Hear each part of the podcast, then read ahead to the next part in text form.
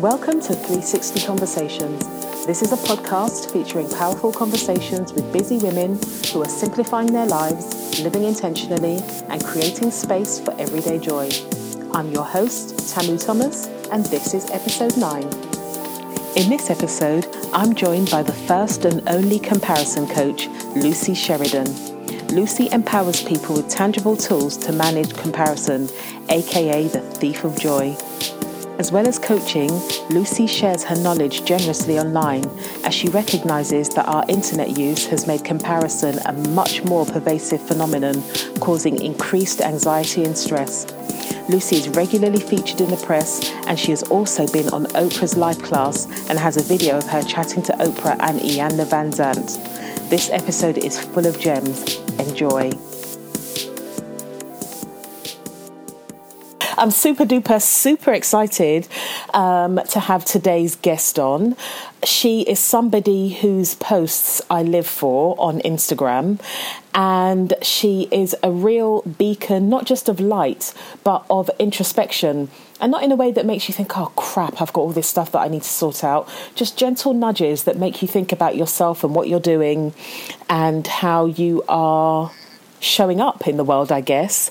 Um, she is the queen of comparison free living. She has had chats with people like Oprah Winfrey and Iyanla Van Vanzant. So I'm really, really thrilled and honoured to welcome Lucy Sheridan. oh my gosh, thank you so much for such a generous introduction, Tammy. I'm so happy to be here. I'm so grateful that you're here, and I'm so grateful that we connected on Instagram. Yeah, I've been um, buddies on the gram for a little while now, haven't I? I know, I know. And you know, Instagram so I actively seek out sources of joy on Instagram, and I found you because you were on um, the Vulnerable podcast. Yeah, and you yeah. had a really, really interesting conversation with. Um, was it Rochelle or Alice? Yeah, Rochelle. And um, I was like, oh my goodness, um, I have not heard a white woman have a conversation like this ever. Um, and it was really important, impactful, and meaningful because it wasn't this bandwagon, oh, yeah, I'm an activist. It, it just felt so like it was just coming straight from your heart. And I thought, I've got to find this woman, I've got to um, connect with her on social media. And oh my goodness, all this stuff I found out when I had a bit of an Instagram stalk. I was like, bloody hell, she's awesome. I love a good stalk. Well, I'm so glad you did. I did exactly the same, obviously. so, anything to do? So, Lucy, before I gush on even further, could you just introduce yourself and tell the listeners a bit about yourself and what you do? Absolutely. So, um, my name is Lucy Sheridan, and I have the most niche job title in the world in that I am the comparison coach. So, everything about my work is all about helping people go from compare and despair to comparison free Reason being, um, comparison has been almost like the biggest thing I've had. It's been a real lifetime assignment. You know, those like things that come around like a boomerang. Like ever since I was a young girl, I remember comparing myself to others, and I thought everyone did it, um, which I think we do. Mm-hmm. But I really kind of got really intensely into it. It was a big like personality trait, I'd even say. And um, from a very young age, I was able to rank myself against others. Mm. Whether that's kind of swim- swimming badges when we were six years old, you know, to jumping in your pajamas. If you're in the UK, yeah, yeah, to get a break. Looking back, yeah, and um, right through to how my body was developing, and then qualifications, exams, that kind of thing, right through my career. And it was um when it was in my late 20s, it got the worst that it had been. And that was when I actually discovered um, coaching and self development. Mm-hmm. Managed mm-hmm. to really get myself out of a dark hole. Um, so when I kind of set up my own business, having um, done my coaching training, this naturally felt like an area of specialism, and yet I had no, I had no idea who would be up for it or interested in it. But I just followed the nudges, and the rest, as they say, is history. Mm-hmm, mm-hmm you talked about um, from a very young age sort of tapping into comparison. Where do you think that came from? A couple of days ago, I was yeah. thinking about um, comparison, and I wondered whether or not it was a cultural thing because the vast majority of my friends from an African, African Caribbean background, even my Asian friends, we talk yeah. regularly about our parents comparing us, and I wondered whether it was like an immigrant family thing. And when I asked the question on Instagram, well, I wondered if it was an immigration immigrant family thing or a generational thing. And when I asked the question on Instagram, so many women who are 35 plus from all backgrounds, all walks of life, talked about comparison regularly being used as a means of their parents. I think our parents thought it was inspirational. Sometimes yeah. it blatantly wasn't being used as inspiration, but I think generally they thought it was inspirational. So it's almost like we were brought up with comparison. Yeah. Now, you're a little bit younger than me, so I wondered whether or not that was to do with parenting or something that you had absorbed from wherever? Really good question. I, I think it might it might be a few um, factors involved in that, and I guess like there would be for each of us as individuals. In that, um, I've just been doing a bit of writing on this, interestingly, and it's comparison crops up like as far back as the Bible. You know, it says like, "Thou shall not covet thy neighbour's yes. I wrote that down.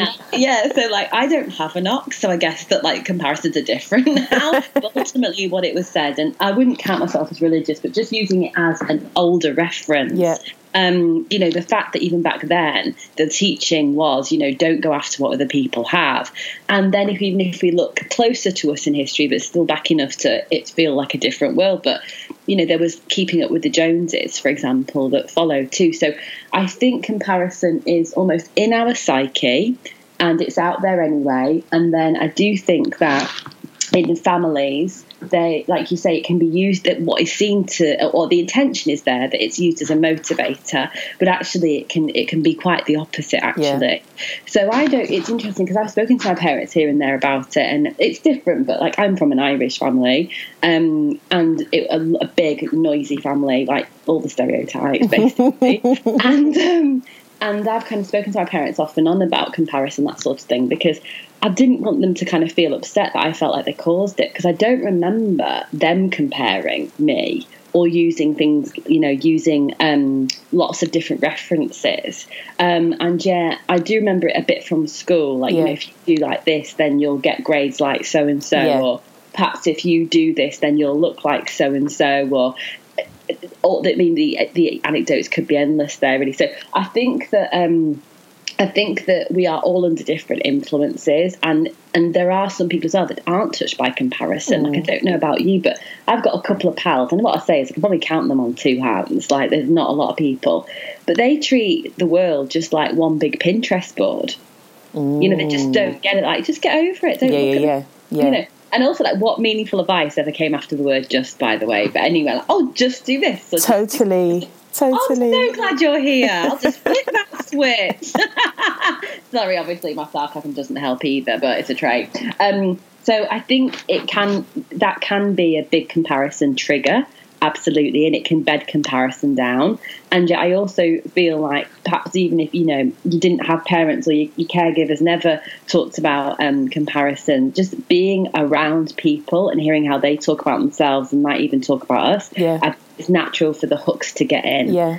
Um, and I yeah. think also sometimes comparison can be useful because we we are human beings are designed to sort of live in packs, in, in small social groups, and we use other people as a reference of where we should be. So, if I think about child development, for example, yeah. I know that I definitely look to other children not mm. as a benchmark of, oh my goodness, my daughter's not doing that yet, but mm. as a roundabout think yeah. okay right so at i don't know so generally generally children mm. start sitting upright round about six months so in that context, it's very helpful.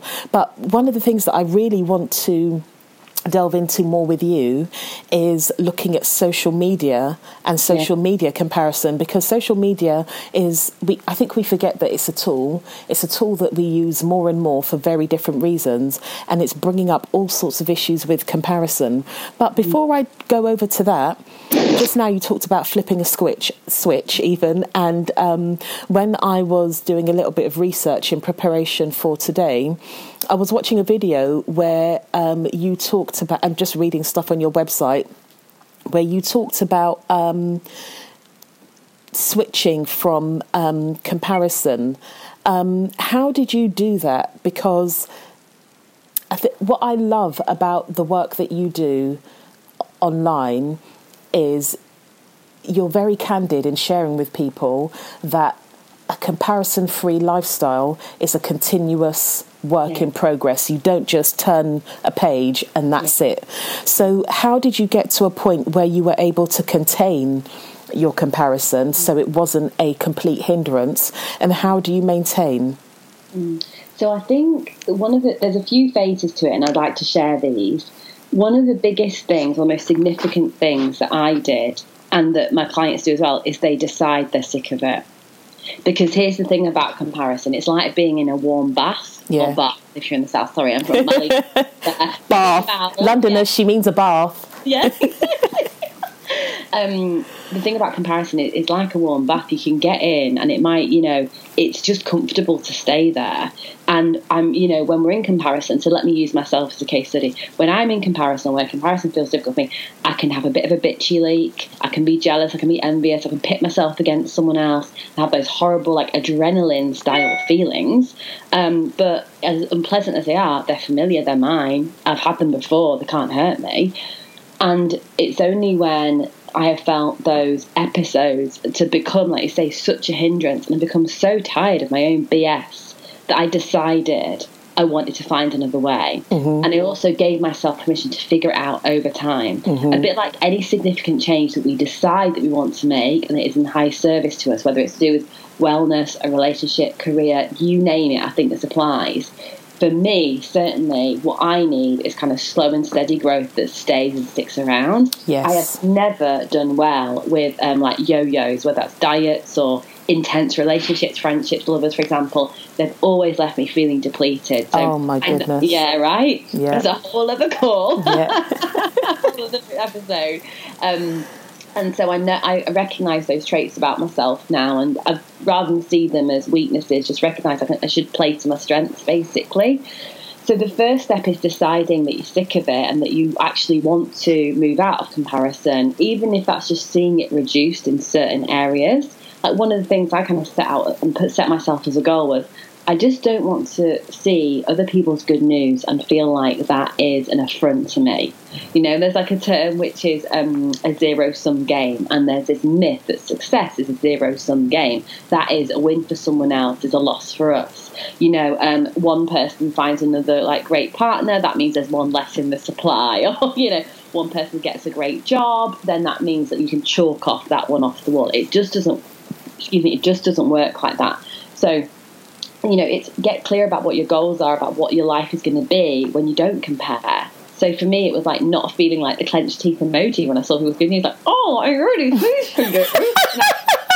you don't deserve that. Oh my god, I wanted that for so long.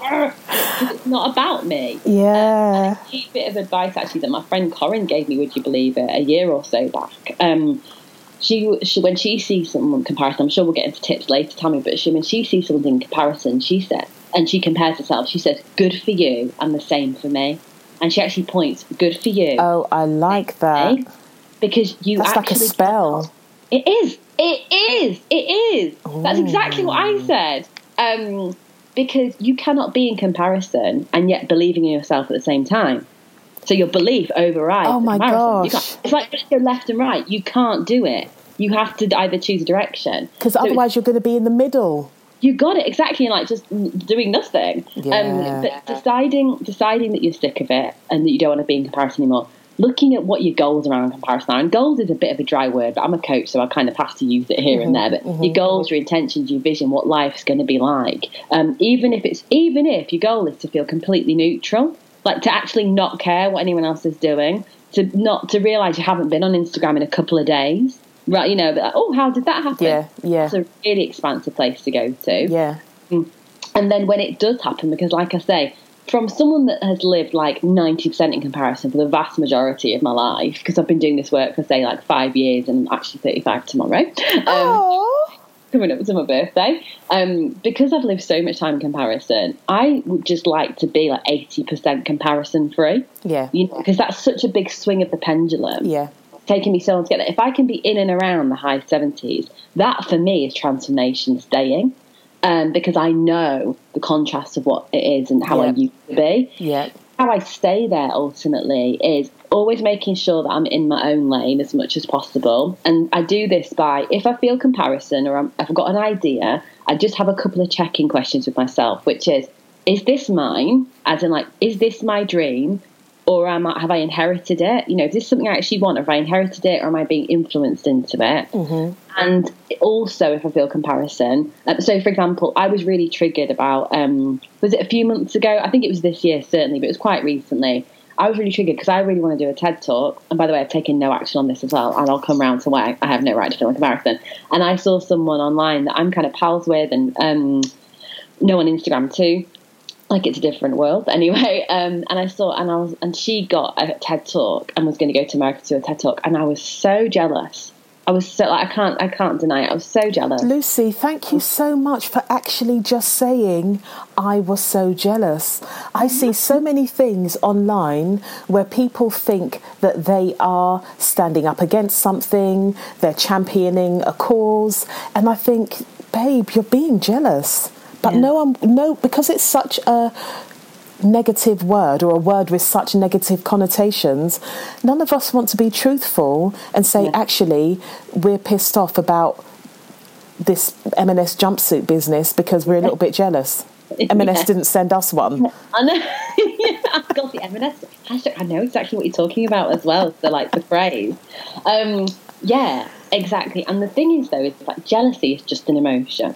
So I might feel jealous in one moment, I'm going to feel hungry in about 45 minutes. So it's just an emotion. It's also a personality trait, and I recognise it about myself. So here's one of the big assignments about living comparison free. I know I have a trait, a jealous streak. I do. And I know that every word's an affirmation and like self development say, that's everything. That's, yeah, I know, but I also accept that about myself. Yeah, got to be so real. You Exactly. And so it's like, although don't worry, like stick with me here on this analogy, but if we think about like a rainbow, we in our personalities and our emotional lives our emotional palette let's say we can be the sparkly aquamarines and the really rich kind of earthy tones the deep like resonant tones we're also the really horrible kind of murky like um, questionable greens mm-hmm, do you know what mm-hmm, i mean mm-hmm, mm-hmm. and we're all of that so mm-hmm. it's like I'm a loyal friend. I'm also a bit jealous. You know, um, I am a great supporter of people I'm also a bit rubbish about getting back to people on email. Do you know what I mean? And I have to choose to kind of love all those parts of myself. Love all. And Finger snaps. Right? Be a whole human being.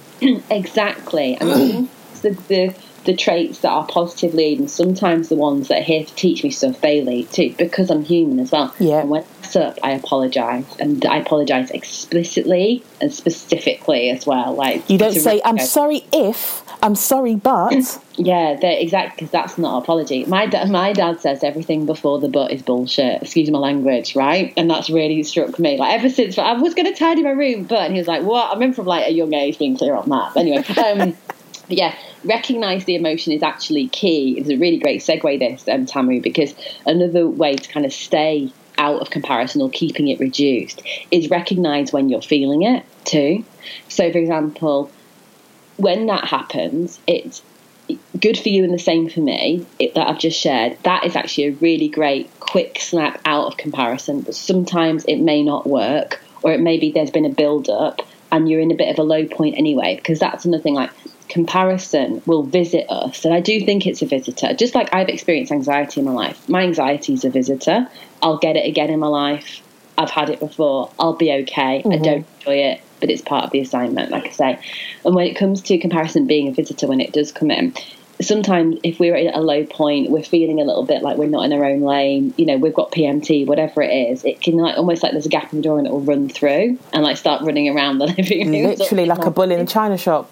Yeah, and when that happens, I actually think don't fight it. So a bit like I know I'm using a lot of a lot of metaphors and analogies, so thank you for kind of bearing with me here. But it's a bit like you know, like um, with old cars, if you put the wrong petrol in, they say for goodness sake, don't turn it on. Yeah, yeah, yeah. You do. You've got to keep the engine. You've got to let it run through the system.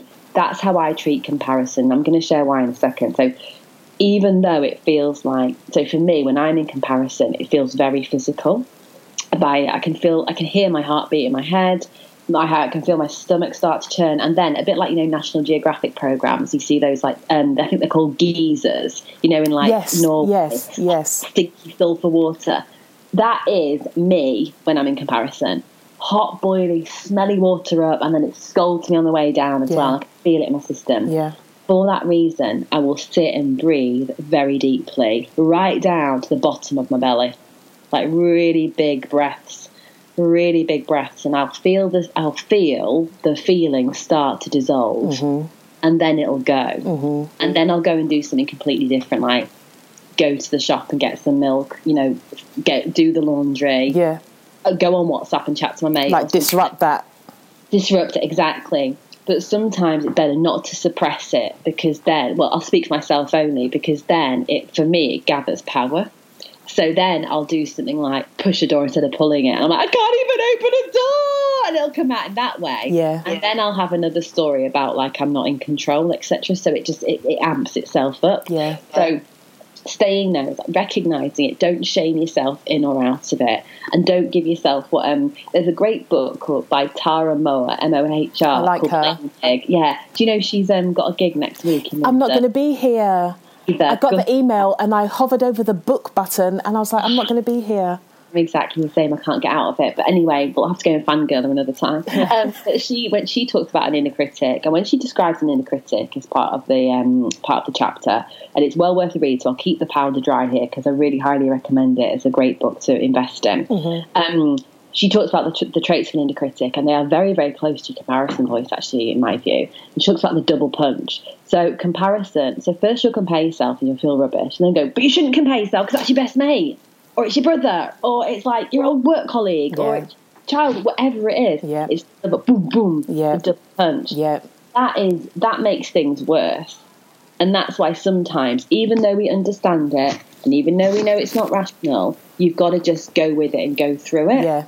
Because then you'll because then you'll work it through. It won't be able to pick up pace. And as well next time it happens you're like okay i go to my tools. Not i'm out of control. I'm like whizzing around the room. Yeah. like feeling bad against like my friend or a stranger on the internet as i'm prone to do more often. Um but and it it stops that occurring basically. And i think as well like once you are open to understanding a comparison in a judgment free way like i always say observation over judgment just like notice. And rather than like oh that's rubbish to be like ah that's interesting. Oh that's interesting and to try and be neutral about it because if you want to understand that's what's going to allow the the trait the, the, the lessons to flood in almost. Yeah. But it does come to that um, sort of comparison, it's looking at I'm feeling jealous when this happens. I'm feeling jealous when I see this. What is that going? What is that trying to tell me? Yeah. What you'll probably find to be true, as I found with myself with clients as well, is my comparison's a bit of a shapeshifter. So um, for me, I have always tended to compare around. I guess when um, I guess it's career. I think I would put, put it down to. Um, whereas I've got clients that really compare their relationships. I've never really compared my relationship to other people's. It's just it's it's just not one of my comparisons. Equally with um, wellness and health, I've never really I've, you know I've had moments when I've compared my body on the beach. Who hasn't? I'm only human, absolutely. But that's not a big comparison area of mine. Mine is down to work, and I've been able to see that now. So that that shape shifts in that my comparison trigger or that what you could call like the avatar for your comparison it's like what what is the um what's the word like the high well, not the hieroglyphic but what is kind of like the hologram of the thing that is causing you to compare because I, I've compared myself to what I thought were individuals in the past, but I haven't. I compared myself to traits or things Right. that's taken the shape of, um, you know, Amy at school, and then, um, you know, uh, someone else in the work, you know, when I got my first job, and now it's X, Y, Z on Instagram. Yeah. So, and now because I know that, that helps it not feel so personal. The reason I say that is because my comparison has been vicious, and I've become obsessed with people. You know, and I've almost had them under surveillance. I'll just go and see what they're doing. Oh These are like straight off the internet, and that is not healthy behaviour. It is so unhealthy, and it happens all the time to a point where things, somebody is going about their ordinary business on the internet. Let, let's let's say look at influencers for example.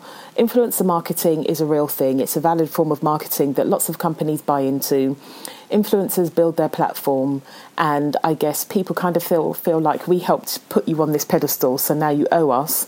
So people feel like um, these influencers owe them something, and when they're not getting what they want, it very quickly turns, and the insta- the influencer is doing their job of marketing a product, and people's envy gets spewed out, and you can clearly see that people have then shared that post with somebody else, not because they are enjoying the post, because they want to um, encourage more negativity towards what that person's doing. Yeah, which is, I mean, it's quite dark, that isn't it? In it is. Around it. Um, I'm I, sorry, I just want to quote something because it, it reminds me of because you know Lucy Sheridan has been on Oprah Winfrey's Life Class. Having a casual chat with Iyanla Vanzant and Oprah, and in a conversation about comparison, Vanya, uh, Iyanla Vanzant said to you, comparison is an act of violence against yourself. Mm. And when I heard her say that to you, my interpretation was like, you're basically allowing your ego to tell you you're not enough. Mm. So you need to compete. And Iyanla said something within that dialogue you were having where she was basically saying that it's something that happens where it's almost like we think that what you were saying in the beginning that person has been successful that means there's no longer room for me to be successful. So in order for me to create space for me to be successful I've got to take that person down. Yeah. There's room for everyone. Or there's take them down. So, and I think you're right here Tamara and there's a scale of it.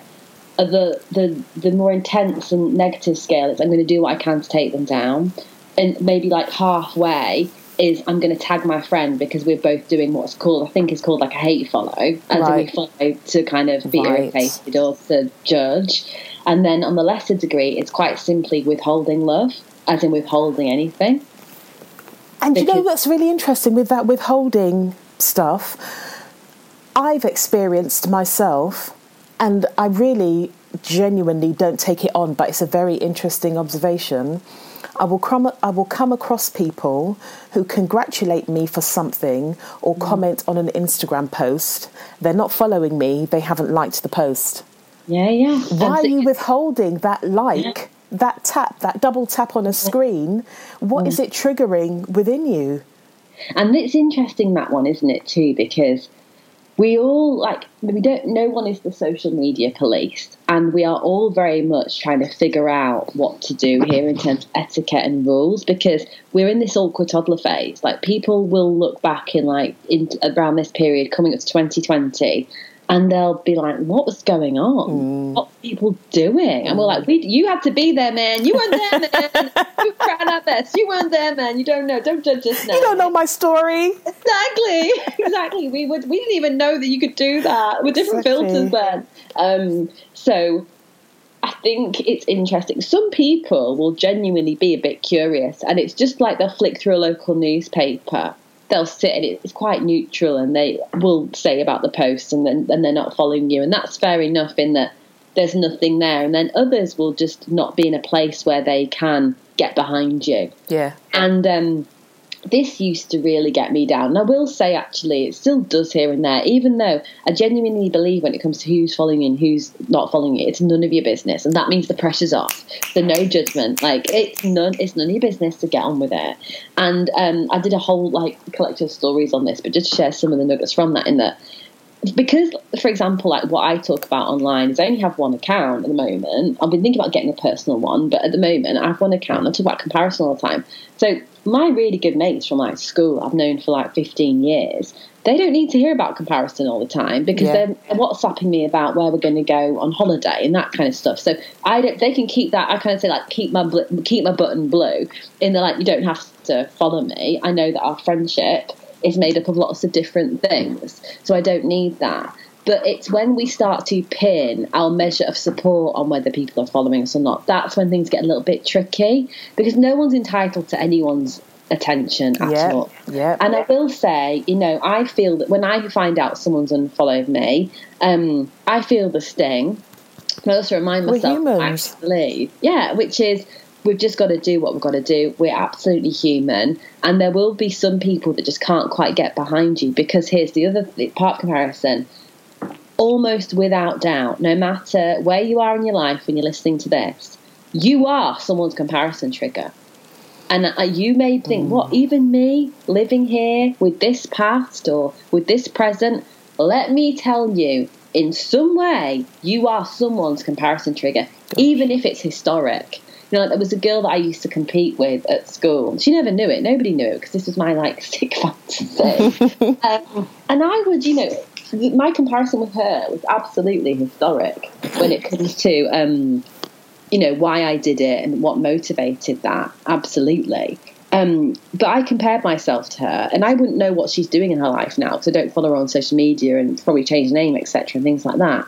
But um, yeah, like she, so she was was my comparison trigger for a long time. You know, she would have been like, "What? We haven't spoken to each other in years." You know, your comparison trigger doesn't have to be around the corner Yeah. or around just now, Yeah. and that's why you could be it. No matter what's going on in your life, you could be someone's comparison trigger right now, and they just can't quite get behind you. Yeah. It's interesting because um, as you might be able to appreciate, like my people, are, I'm, I'm glad to say people are pretty straight with me, and um, I I don't mind that. I can take honesty. Um, when it comes to um, comparison, I'll get people DMing me saying, "I'm really comparing myself to you, and I feel really bad in my life, and I'm feeling really Do you know, upset." at moment." Really warms my heart. and I'll be like, "Okay, well, you get the irony of it, and so do I, but um, I just want you to know I'm rooting for you." You That know, really so it's like I hope you stop comparing yourself Yeah. to me. Um, but I'm com- I compare myself to others as well, so I'm just going to kind of like leave it there. Yeah. I think some people have been a bit unkind, like the tone's been off a bit. But I'll give everyone the benefit of the doubt until like I mean it doesn't take a it takes a lot for me to show my teeth, but I will. Yeah. So I don't feel like there's any malice in it Yeah. then fine. But Yeah. equally, when I've gone to kind of do a little bit like some, I went on this like real following binge, and I was like, why am I following like twenty baby husky accounts and that kind of thing? so I've got an app because I man- manage my social media most of the time. I've got an app that helps me kind of manage who I'm following. So I was like, right, where are those accounts? So Yeah. I can go back and then I think five will do for Yeah, now. yeah. You know, like going up to like following like six thousand people or something, which I don't mind. Um, and then just as I was kind of going through that loading app, I could see that a couple of my pals, like from the industry, had unfollowed me. I did feel like, oof. And Yeah. I thought, mm, that's none of my business. Yeah. You know, and and that story that you did about friends and followers and um, about that being none of your business that was really helpful for me because it helped me release the notion that my friends owed me something and it helped me to really distinguish or really understand what my friendship was for Love and that. I literally had this conversation with my darling friend yesterday where we were talking about um, categories of friendship. We were talking about how friendship evolves over time, and also that actually, my friend who I can cry my heart out to, my friend who I can go round to her house and just get into bed with her and have a nap, she doesn't need to be reposting my tweets. She doesn't need to be sharing my stuff on Instagram, liking and commenting on everything. She doesn't even need to follow me because where it really counts, she is there, and That's that is the right. makeup of my friendship. I don't Yeah. need. I don't need like I might want it, but I don't need anything else. And when you put that kind of pressure on your friendship, it's really, really unfair. Yeah, and this is the thing as well. Um, I don't want to be in a friendship that has lots of conditions attached Oh to my goodness, yes. I'm like, I'm too old for it. Girl. And uh, I appreciate, you know, it's like I'm very happy and I want people to be honest about what they need from me. And if I'm ever falling short, I want people to know they Pull can me say up, that. let me to know. Yeah. Yeah, exactly. And you know, I'll I'll see what I can do, but it's like all I ask is, and all I can ever only ever do is meet someone halfway. And um, and that's all I'll do. So Yeah. I've had a decent kind of thing with a friend who is kind of he is not very happy with how much I haven't been in touch. And um, I just kind of said, look, I'm looking back at our WhatsApps and I'm not seeing any message from you either. So if this, you know, if what you mean is, I wish we were in touch a bit more together, I can receive that. Yes. But please don't put this all on me. It's Yes. not fair. No. And you know better than that. No, exactly, exactly. Okay, so um, I guess this really, what we've talked about so far, it's a real testament to um, something that I saw on your website where you said that um, about the power couple of social media and technology has caused a comparison epidemic. We're in the thick of it right now. So, you know, as you were saying earlier on, it's not the Joneses. It's now at whoever on Oh, on, on whatever totally. whatever account. Um, what I want to know is um, how does or how do you think um, comparison facilitates playing small? Because sometimes when we are comparing ourselves to other accounts on social media, we're not doing what we need to be doing. We're playing small. Oh, what an excellent question. I've got a few views on this. One of them, I think, is that it stops us from even trying. You know, if I'm comparison, I don't like. What about maybe you want to start a blog or you want to, I don't know, start a project. Let's say, just these of an example, and you and you don't even have an Instagram account yet, and you're just setting it up, and then you suddenly become so aware of everyone else that are playing in the field that you want to enter. I think comparison stops people. I think it stops them at like the earliest possible stages of anything. It stops people starting. I also feel like if people do get going, whether that's on social media or other things, because um, sometimes we forget there are other measures of success or progress going on, right? Exactly. It's Um, not about your follow account. Yeah, you got it exactly. And um, when it comes to that, I think it, it gets pe- people get to a certain place and they're kind of on the road, and then they start comparing the pa- their own pace um, to others as well. So if they've been able to get over the comparison of why should I even start, that's when it can get really sticky. Is when they're on the way and they're like, why should I even bother continuing? Drag me, Lucy. And t- when you were talking about your comparison traits and what it feels like, my comparison is all about productivity. That person's so much more productive than I am. Their productive, their produ- Yeah. productivity has yield- yielded them this. I mm. can't do it. Oh my goodness, their productivity looks so perfect. Mine is shambolic. Let me procrastinate a little bit longer. And it, it really does take a lot of work to get to a point where you are sick of it, you're fed up of it, you just don't want to do it anymore, and then to actually do the work to understand where those triggers come from. And I think something that a lot of us run, we run away from our thoughts because our thoughts really tell us a lot about where we're falling short. Yeah, yeah, yeah, yeah. Especially if you've got like, um, I remember kind of reading some self development books, and they kind of say, um, you know, what's the radio station you've got playing because it will make an impact on your day, your week, and then obviously like your life, basically. Yeah. You're right there in terms like. It's okay. I think it's okay. Like we're not always. It's not always sunshine and rainbows. I have moments. As I have them like once every, I'd say six months or so, when I want to hug a radiator crying. I'm like it's meltdown mode Yeah. it's I don't I'm still oh, I'm think I think I'm quite a highly evolved person. I still could not tell you why or where it comes from, but it does until I go with it. Mhm. And I think when we are um, when we are in comparison, it's about recognizing that we're doing our best. Um, and just knowing that if we're in comparison, it will probably it might stay around for a couple of days, but if it becomes really persistent, we do need to stop and really take stock Yeah. too. And also recognize that like what is what's productive for, for you, Tamu, just to kind of use you as Oh like, my goodness, you know? yes. because the, the end of the day, so I, I can beat myself up about this too because one of my belief, like the old stories, like a rubbish belief I have about myself is that I'm a flake. Um, I'm a great because I'm a, such a great starter. Like you want me on your team when it's at the start of the Oh my goodness, I will G you up like no other. Absolutely. If you've got an idea, I'm like, I'll do your website, I'll do da da da da da. And I'm there. And then it'll get to a certain point and I'll just run out of puff.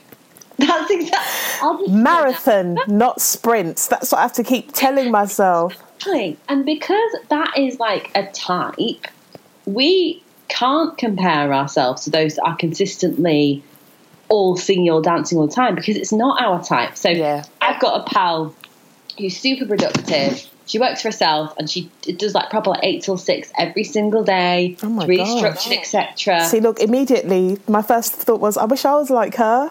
And then, well, I used to, but then I'm like, but she's Sagittarius. Like she was born that way. Yeah, cancers, we don't do Um, that. And also, it's a personality type. Yeah, so here I am. I'm kind of like, um, I started to get a little bit like not triggered by her, but triggered by like people I thought were doing loads of stuff in the daytime. Yeah. And I thought, Yeah. well, hold on a second, what's meaningful for me? And then um, I heard this great. I, I, must try and remember where it came from, but heard this talk. It might have been a podcast or something, and it, I think it was it was on productivity or something like that. And um, she was like a really cool like online entrepreneur, and but she said you should organize your day by intention. And I, and I was like, okay, tell me more. Um, organize your day by intention, um, because ultimately that's what you need to get done. There are lots of things that have to get done, like paying your phone bill, taking like you know the outfit you want to wear to your friend's wedding, to the lawn, like to laundry, whatever it is, and they need they they have to get done, but they will get done. But that's life admin.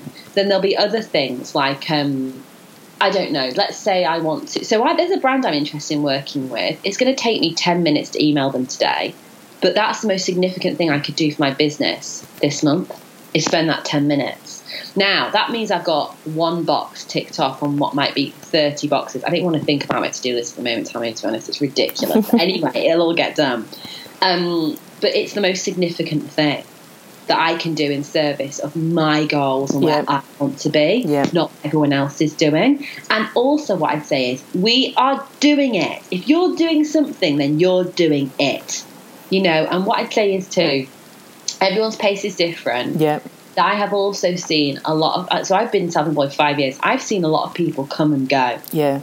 And there, there are people amongst them that I thought, God, they're everywhere. They're so busy. They're so productive. They're so successful. All this, all these like judgments that I had, and then they like their adrenals gave up. Mm. Because, and something that helps me in my pace as well, which if you've ever, if you're listening, you've ever felt guilty or like you're not going fast enough or not doing enough, is that like this isn't a trick and I'm here for the long game. So long after everyone else has gone home, I will still be here banging on about comparison. Even if the internet is like d- has been destroyed, I will set and write people letters and yeah. say, "Hey, I've got this tip for you," or yeah. "Hey, I found this out today." Similarly, I do not believe we live in a world where we are given our gifts, talents, our passions, our energies, our areas of focus, our purpose, and it for it to be a trick and people to be like, ha ha ha ha, you're not having this actually. Yeah. So, Tam, even though you may you've got this beautiful fashion line and you know it's really taking off and people are really engaging it and like it's not going to be like something haha but you're not having any more time. Take the, yeah. the rug out from under your feet. Yeah. I choose not to live in a world like that you know? Uh, but the interesting thing is that is an act that's an act of being radical too because we're brought up aren't we to believe to make the most of it it's too good to be true. Yeah. Yeah yeah yeah yeah yeah yeah, yeah. You know, yeah. Um, expect the worst. What is it? Expect the worst and celebrate the best, or and you won't be disappointed. Something like that. Yeah, and I just think, my goodness, how defeatist is that? yeah, exactly. So very limiting. Yeah. So defeatist. Well, actually, when things, when you are in a role, things are going well, or, you know, or, and then you still and you get tired. That doesn't have to be the end and giving up. That's just taking a break. But even like long distance runners have to slow down for water. Yeah. And I think that because there's so much rhetoric around about push through, keeping on going, that you, well, I'll speak for myself, I have many times a feeling guilty for slowing down and I need to. And literally just yesterday, this conversation I was having with my friend, yeah, she was talking about all these things that she wants to do. I need to do this. I need to do that, and I could see her brain ticking, and it was very familiar because that's something that happens to me. And um, some coaching that I had with um, Nicola from A Life More Inspired, she was the one when I kept talking about not being consistent. She pointed out that consistency means different things to different people, and she said, "What if your consistency is once a week?" As opposed to every day because I was really firmly because you know the all of my working life uh, up until 2016 I was employed. So my time was dictated by somebody else and it was filled by somebody else. So I had that mindset. Why wanted to work for myself so that I could do what I want to do, what is on my heart to do, but also so I can have freedom. With that freedom, you, well, what Nicola clearly sh- showed, well, she gave me the space to think about, was that I have the opportunity to construct my timetable in a way that supports me and I support it. So when I come back from holiday, I am going to spend a month looking at you know my hormone dips and troughs and all that sort of stuff and then i'm going to create a timetable according to my energy levels because as much as I've tried to force myself into being a morning person, I'm just not. Mm. And I can sit down all day, do a roast dinner, do mm. this, do that, do the other. And then at 10 o'clock, inspiration hits, and I can literally stay up all night. And mm. yes, I'll have to go over it, refine it, and you know, three o'clock in the morning typos need to be addressed.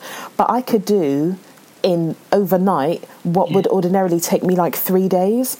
So I just need to have a look at that because even though I will have a few days in the month where I do an all nighter, I will also have a few days in the month where I want to be in bed all day. But if I have it written down and I can clearly see that I'm working in flow with myself, I will not beat myself up for those days that I want to be in bed after I've done the school run. It's about potency as well, isn't it?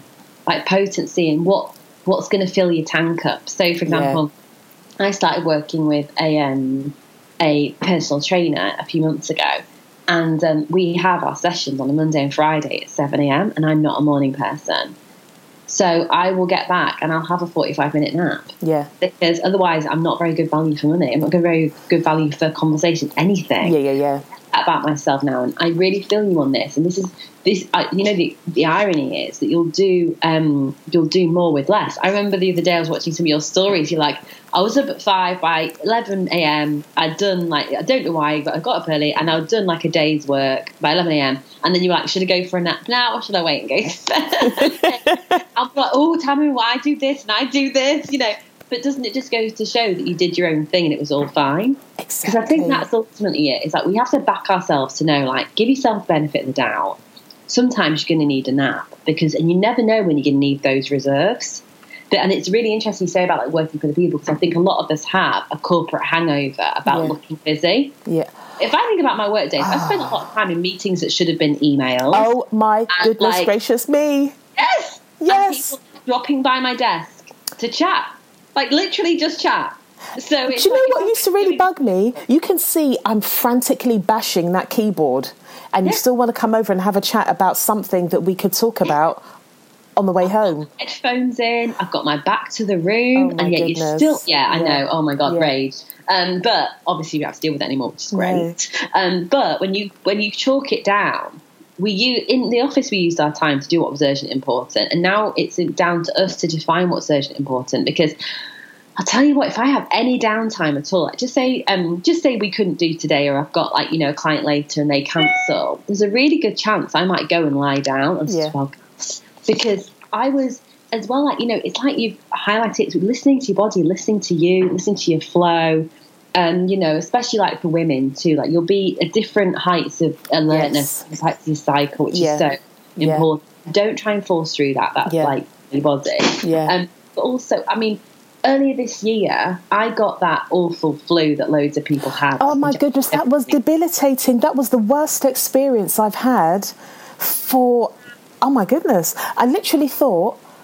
And this is, it sounds really dramatic, but I, I've got a um, folder with like my um, life insurance policy and all of this sort of stuff. I looked and made sure that everything was in there because I thought I might die. I'm that Oh ill. God, I want to make sure that everything is there so that my sister knows exactly what to do for my daughter. Oh my god, babe! Oh my god!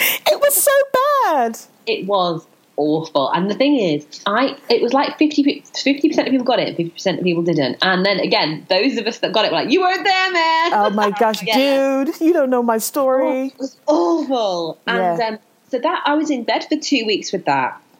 And then after two weeks, I started feeling physically a bit more improved, but I had like I had a really low voice, and it was painful to talk for longer than say forty minutes or something.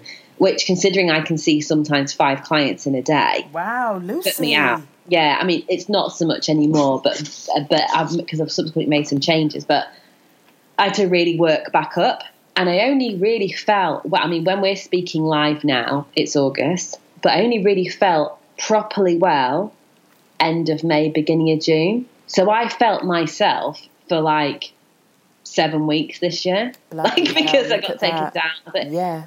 I will not. I am. I still shiver when I think about the effect of that flu, and I can't. I know that it affects everyone differently, but I can't help feeling if I wasn't so depleted before it visited my body, I might have been able to handle it better or it might have been over even a couple of days earlier. And I'm taking that as a big wake up call for me. In that, um, there's this great expression which I heard once, which is some years are for questions and some years are for answers. Um, um, um, Zora Neale Hurston. Thank you very much. Yes. Thank you very much. One of I've my favourites. Yeah. Um, and I am in a well, Zora. Thank you for wisdom because I am definitely in an, in a questions year this year. Yeah. It's like when I was getting the flow, was like, how did this happen? Um, because I like I have a spiritual practice, so I wasn't just thinking like I wonder who gave this to me. I was thinking, what is this here to take away? Okay. Because I really felt like I got um, kind of like pressure wash. You know those pressure wash you used to clean like you dry. Yes. I yes. feel like that's what happened to me. Yeah. Like it cleared away a lot of stuff. And um, so through, yes. and I, I do, it's a belief of mine, and not anyone else to have the same belief. I do believe that we become these episodes of illness and visit us before a big upgrade, or they take away what we won't release. Lucy, it was like self saging because that happened to me a couple of like in the run up to me launching 360 and in the run up to me launching 360 I was I was nervous because I've I have forayed into a fashion business before and I knew that a fashion business wasn't for me in the way that I was thinking about it. And I wanted to do something that was lifestyle. And I'd really thought about making sure that I was providing myself with a source of pleasure and entertainment and play and fun. And but prior to that flu, I was comparing myself to other people Fortunately for me, I have a group of friends that I've made via Instagram that have become real, genuine friends that provide a safe space for me to vomit nonsense and they will check me. It might be a gift that they send me. I remember I was saying something to one of them and they were like, um, don't you think that exactly what you said about being somebody's comparison? One of them said to me, Don't you think that people are envious of you right now or something? I wasn't saying that I was jealous of somebody, but I, I can't remember what I was saying, but I was I was belittling myself basically um, and comparing myself to other people. And that illness, you're so right. It really cleansed that away because I haven't, I do compare myself still. I'm a human being and I do get tinges of envy, but some things have happened where people are doing something similar to what I'm doing. And I can honestly say, there has been like a split second of oh my god that's what that's what I'm doing and then literally I've been awash with it's really lovely that they're doing that and actually it's similar but it's not the same yeah Exactly. And that has been so, so, so, so freeing. I'm not going to pretend that I don't compare, but what me recognizing my comparison and recognize it, recognizing my issues with judging myself, my self judgment, and judging myself on my productivity and all the rest of it. Now that I realize that I'm doing that, I've been able to develop practices that fill me up in other ways. So I've got quite good at minding my own business. Oh, brilliant. So a lot of that comparison that comes from minding somebody else's business, I don't do it. Or if I do have a moment, I have a place that is safe and it's not gossip, it's not bitching. Sometimes it's making inappropriate jokes because inappropriate jokes are a coping mechanism. Yeah, but it's a place for me to dump nonsense and for somebody or a group yeah. of people to say, girlfriend, ha ha yeah. ha, that's so funny, but this is bullshit. Yeah, I and it's so important to be able to do that because it's like it's not about being worthy and perfect. Like I've got pals that I feel lucky enough to do that. I go, oh God, can, I'm just leaving a voicemail. I really hate myself. I feel like this, but I do. I'm just going to say it, and then yep. out, I'm going to say like, I'm going to out my ego. I'm not going to hide out yes. it. And just say it. I'm like, anyway, get on with your day now. Bye. Yeah, yeah, yeah, yeah, yeah. No, definitely, definitely.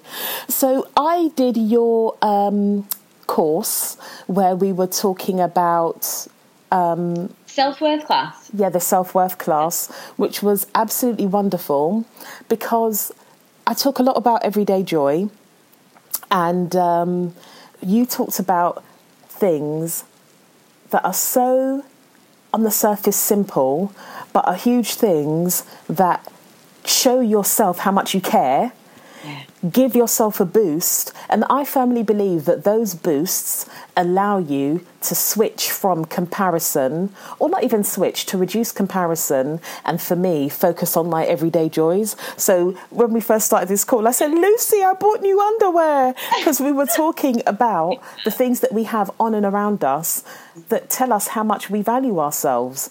And I just thought, I'm going to start with my underwear. And yeah. once I've got my bedroom plastered and I've got my new bed, I'm actually going to go and buy lovely bed sheets. Because how many times a year am I going to buy bed sheets? I can afford to indulge on, on nice um, bed sheets. Um, tell us more about treating ourselves in a way that can turn down comparison and turn up hashtag everyday joy. I love that.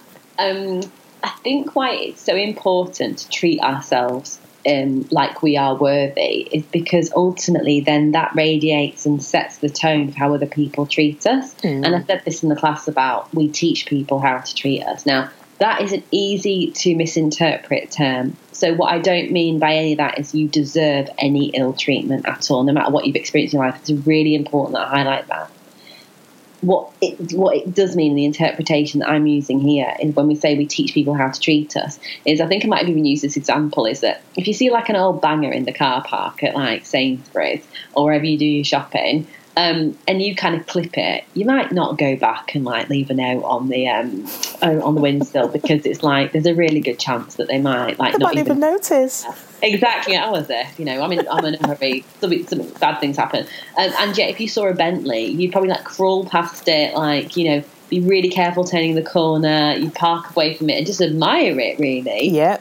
Now, it's not about kind of like wearing you know, over the top clothes or, you know, dulling yourself up to the nines as we might think like a Bentley does. But it's about the feeling that you give off about the worth that you have. Yeah.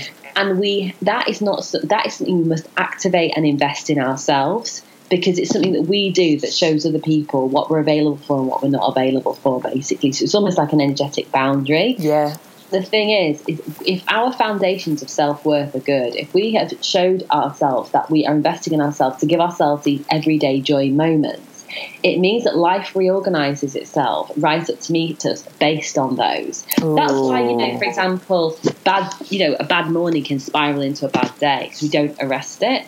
You know, so things like you go to your laundry and there's no knickers. You're like, oh my god, gym knickers, my special gym bag knickers or whatever and then you find that you're a bit late for work and you can't get a parking space and, and whatnot. And you know you don't get what you want for lunch. And all these things that we accept as compromises for ourselves um, but actually have a really big impact on what we'll accept in life. So what we accept for ourselves and what we accept in life. So it's not about being wasteful. It's not about like even having to spend a lot of money. Mm. it's these really considered conscious not even indulgences but investments in ourselves that make all the difference. So you know, even though you love the internet, but you stop by, if you really love magazines, like buy a magazine and then make sure you recycle it. Yeah. You don't spend, oh, it's, you know, because magazines cost like five quid now. I know, I know, I know. What? Yeah. That's the thing. I was in the. Unless you subscribe. When Edward Enninful took over Vogue, I subscribed. It was 20 quid and I got a free primer. 20 oh quid goodness. for the wow. year oh, get on that one. Yeah, yeah, yeah. And and the magazines, if you're into this, well, then they can become part of your vision board. Of course they. Oh, Tammy, you're so full of wisdom. Uh, I try. That's everyday joy as well, isn't it? You're like, oh, the magazines here, my Vogue's here. Exactly. Um, it's about that too, and I think, and it's it's those things ultimately influence how we live our lives, yes. experiences we have, yeah. and you know things like um, buying yourself a birthday present like putting away, say, 10 quid a month, and then you've got 120 pounds to spend on yourself, or putting more away, you know, buying yourself a trip, giving yourself that, being the person that you want, being the person you want to be showing up in your life too. Lucy, you, you are digging around in my brain. Yeah. Get out, get out. Shall I confess I've been tapping your phone? I think you have. I think you have. Literally, like the other day, I well, twice in a short space of time, I went to my friend's restaurant and had lunch with her, and I, I, I previously was always in a rush, so it would literally be jeans and jeans and trainers and go, and so. But both times that I went to her restaurant, I think one of the times I was wearing jeans, but I was wearing shoes. One occasion, the shoes had a heel, and then she saw a picture of me that I, I just shown her a picture of my daughter wearing one of my dresses, and I was wearing these mules with a heel. And she said, Tam, what's going on? She said, You know, I'm not saying that you didn't look nice before, but you're looking really nice these days. And I was able to take it for what it was because I said to my, and you know what you're saying about the universe rising up to meet you? Yeah. Some people think, oh my God, that's so cheesy and American. That's fine, but if you give yourself the opportunity, it really is true. I literally said to myself this year, I want to have, I want to give myself more time so that I can wear what I want to wear rather than wearing stuff in a rush. And Yeah. I haven't really thought about it much since that time, but it's just happened. Yeah, love that. And that's the thing. And this like that t- ties us really nice to something we were saying. Ties us line around something I was saying at the start, which is you decided.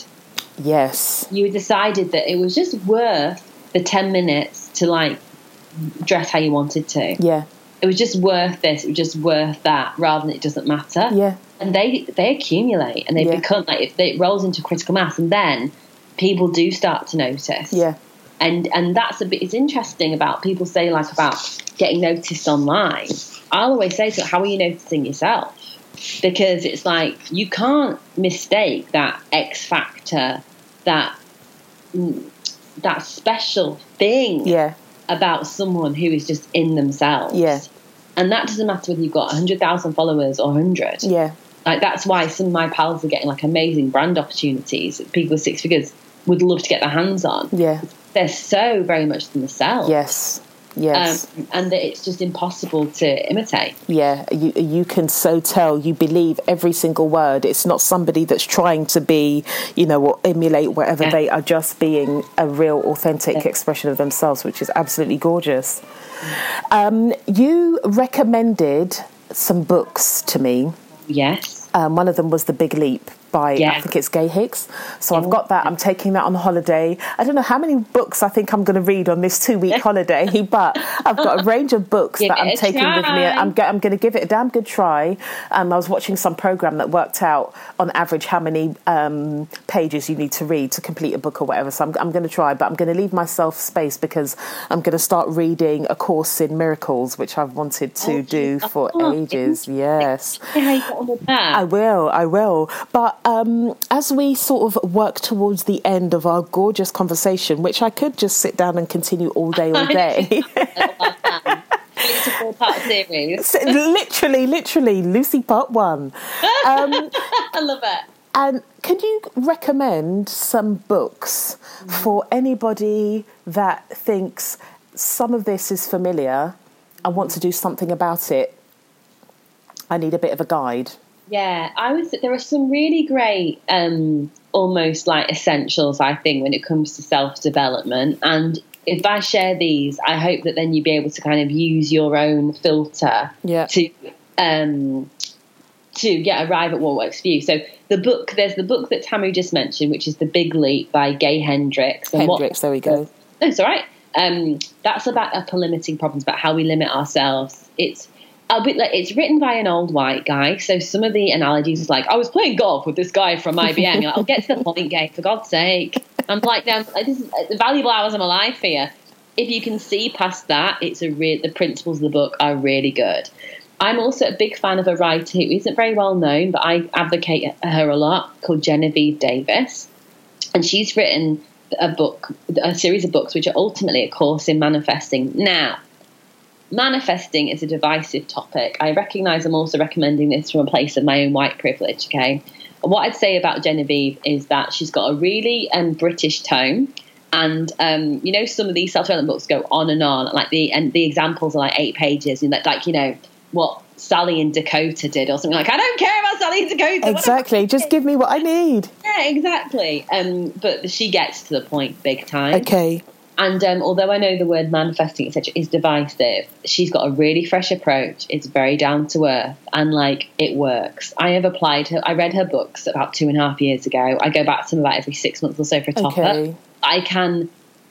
I can, you know, like life goes through stages, and then you kind of get to a certain level, a place, whatever word you want to use, and there's like this final turn of the key, like, and you finally kind of get through to like you know like Nintendo game. Aha. Yeah. At the you got it. You've leveled up. Yeah, that's it. That was it. Like she was my gateway to this next level that I'm living at the moment, Okay. and the next one that I think I'm about to go into because I've got a lot of change going on, and I'll talk about it not because it's a secret, because when there's a lot of change going on, I keep it very close. I just kind of don't want to leak any energy around. Yeah, it's yeah, not yeah. it's for. It's like just got to contain that baby, you know. Yeah. Yeah. Um, but I highly recommend Genevieve Davis. Um, there's another great book. Um, well, I'm trying to think if I've read any of it Iyanla's or if I've just binged on because you know when I, I I love her work so much. I wonder if I've just binged on her TV stuff. I've binged on her TV stuff, and she had a book which uh, she's got a book, Daily Meditations for People of Color, or something like that. And um, it's very American, and even some of the things that are specifically about black people, some of it doesn't quite fit me because the black American experience is different to the Yeah. black British experience. Um, but I've shared some of her posts on social media and it just makes sense for any human being. So I've read that. I used to read that first thing in the morning because it was like a little pa- paragraph for every day. Um, but I haven't actually sat down. Well, when, it's not- when it's only a paragraph, you've got to read Exactly, exactly. So that was my morning practice, and that's Yeah. the yeah, Um, I also, well, Playing Big by Tara Mohr that I've mentioned as well. Yeah. I would say they are really, if you're new to self development, they're really good uh, gateway drugs. and they've got a really fresh flavour in terms of how they deliver the information and it just being very practical and plain speaking, but nourishing to read Yeah. as well. Yeah. And equally, if maybe you're like Tamu and I who are just actively interested in it, these are great enhancements as well. Um, I don't buy a lot of books because I, well, often I try and like work my way through them, and also because I'm in a questions year at the moment. At the beginning of the year, I just put myself on a little bit of a fast, Mm-hmm. so like not going to many seminars or courses, not buying many books because. This I was I wasn't sure about like, what voice was my own. Like, did I okay, read that? yes, yes, yes, Should I yes, rest it? And where did it come from? I was starting to second guess like what was my own Lucy yes, is kind of yes, thing. I get you. Um, but they, I think they are great ones. Yeah. Um, and they're ones I go back to a lot. And even like when we were chatting on in on, in, on our DMs, I was like, uh, "Have you heard of this book?" I'm excited to see what you think of it, Tamu. Yeah, I'm I'm really looking forward to reading it. And yeah, I had to take a bit of a break, a um, self development, self help book break because it got to a point where I was using it as critique rather Oh, than using it as, as as helpful. But once I took that step away and just read books for enjoyment, I was able to come back to it because it has been really helpful in me, you know, being more supportive of myself and accepting myself as I am. Yeah. Um, any tips for um, containing comparison? And, I, and I'm going to say particularly online because. I'm seeing a, a lot of it playing out online, and I sometimes I think I think people are behaving in a way that they wouldn't ordinarily behave in Yeah. real life. It's also a very triggering time at the moment. So like, not everyone's going to be up for this, and it's fine. But like, the astrology is wild right now. Yeah, wild. Mm. So if it feels more flary, it's because it is. And I do. But my belief is that the there is an astrological implication Mm-hmm. too. But I also believe that we have free choice. So it's us to decide how we handle that. Um, how do we handle comparison online? I would say you don't have to do this, but it is a really good idea that if you are finding yourself, you know, maybe not being in support of other people um, or certain accounts, or you are struggling with what you're seeing, is to unfollow. It sounds silly and obvious, but of course, like follow, unfollow. Sorry, the um, the accounts that aren't making you feel good. You can always follow them back, and they probably won't even notice that you've been away. That's really, really important that social media becomes a, a safe space for you, not somewhere like life's hard enough. Do you know what I mean? So to not exercise that sort of control, Yeah. like I would say, is an is an act of violence against yourself. Yeah. To know that it's like it's like knowing the pot's hot on the stove and keeping putting your hand on it. Ow, ow! yes, It's like yes, baby yeah, touching yeah, it. Yeah. And I think as well is that give yourself a bit of time, whether it's making a vision board or going for a walk or just even when you're washing the dishes, for goodness sake, and think about what do you want. Like not what are they doing, what are they where are they going to, what are they visiting? What do you want? And understanding like your reasons for that as well, because I do believe that comparison is ultimately trying to teach us something. It is not a big scary monster. It's been massively kind of like, you know, it's seen as that and because the feelings around it can be so negative. But it's often trying to teach us something. And the way I look at it is um, using the analogy you know when like we were younger and there was that um, game show, The Crystal Maze on TV. Oh, I love that. Was so good, right? And this is like I'm talking about the original guys, not Yes. the one they've got on at the moment. Nah, uh, uh. I'm talking about the original. They, so just let's just do a- do a refresher what it was. You answered a question, then you when you get then when you answer the question correctly, you go and do the challenge. Your challenge was to complete the task, to grab the crystal, and get Yeah. out of there a certain amount of time, right?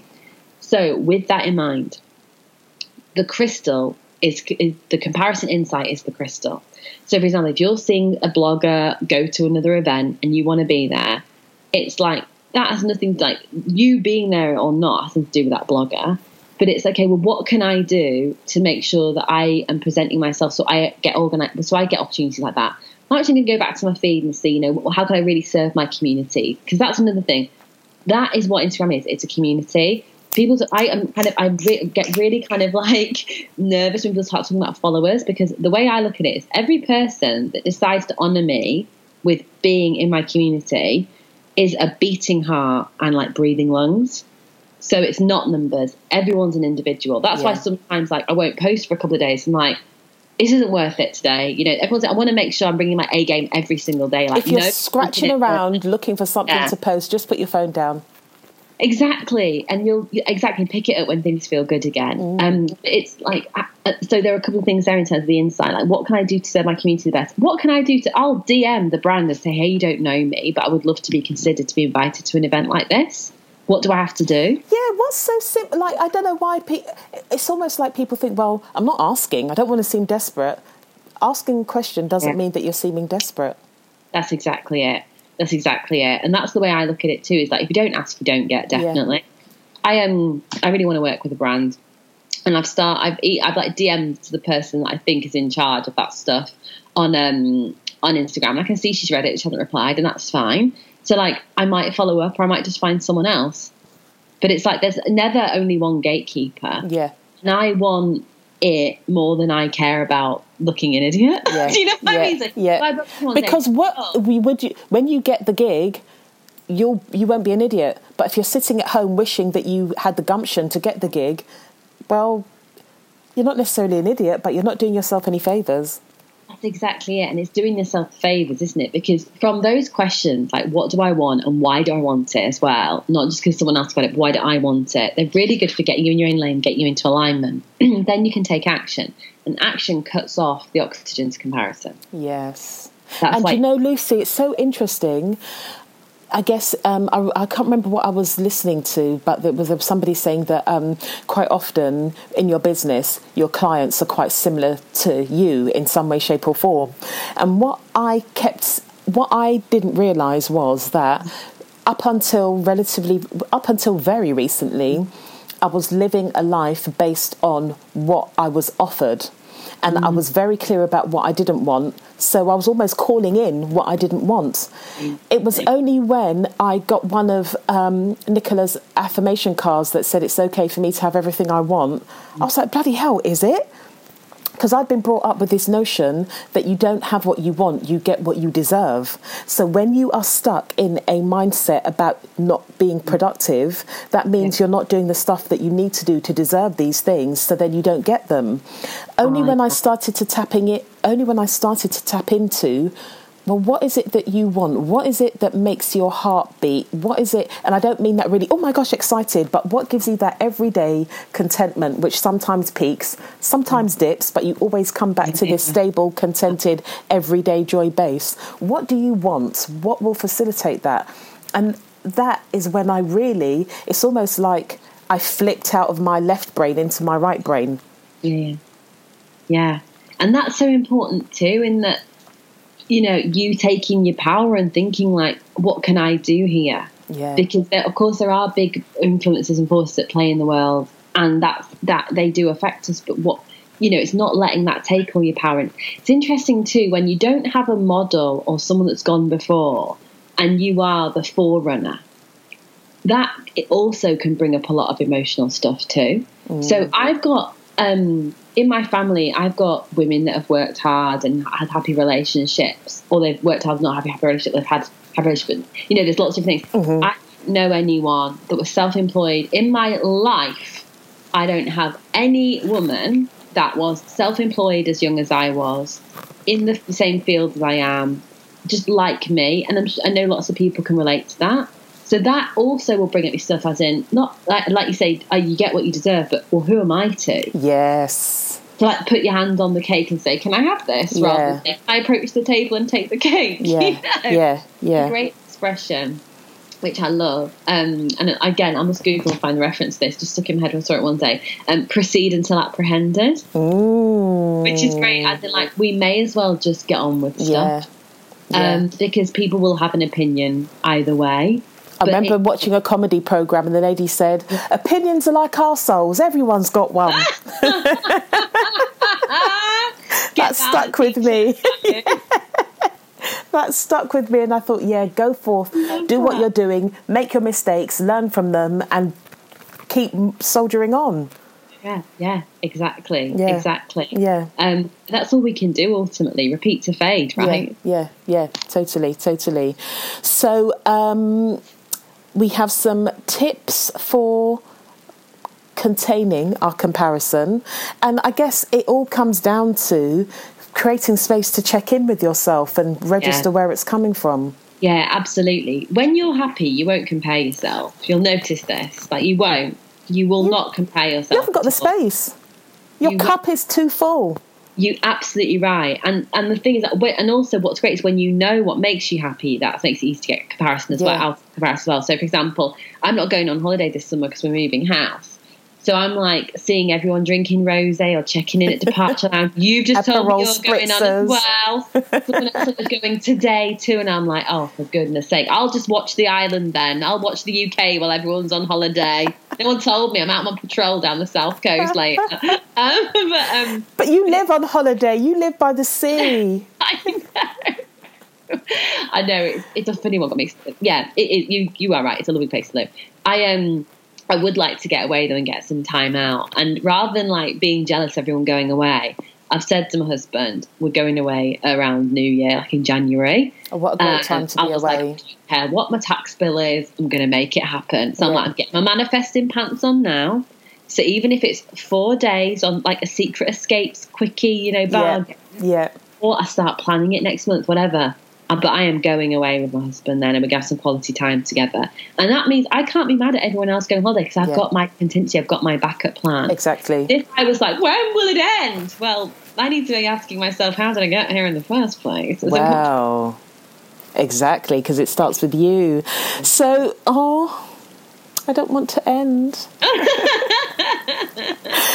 so, but I don't need to end because we're connected on social media Yeah. and I can see you there. So, for people who don't know how to make contact with you or where to find you, and I mean, if you don't know, where have you been? This woman chats to Oprah and Iyanla Vanzant, for goodness sake. But where can people find you after this conversation and to continue this conversation? I guess it'll be no surprise to say I think a first port of call should probably be Instagram. Yeah. So um, I post every day, often twice a day, and I'm pretty much on stories a lot as well, sharing tips and techniques um, and just behind the scenes stuff about how to get over comparison ultimately. Um, I've also got a YouTube channel um, which will be starting up again soon. I think there's like 80 videos on there or something. So if you want a, a good old binge, that's the place. Yeah. Um, and what is your Instagram and your um, YouTube channel? Oh yeah, my Instagram is at Lucy Sheridan, and my um, YouTube channel is um, if you just um, Google Lucy Sheridan, you'll see my little face. Fantastic. Lucy, thank you ever so much for your time. This has been a I've it. insightful, powerful conversation. I'm really going to enjoy um, editing this one. All right, then, let me not tell lies because editing is my nemesis. But I know I am going to get loads when I edit this because there's just been so many gems. Thank you. Oh, my pleasure. Thanks for having me. I've really loved it. Brilliant. You take care. You too. See ya. Bye.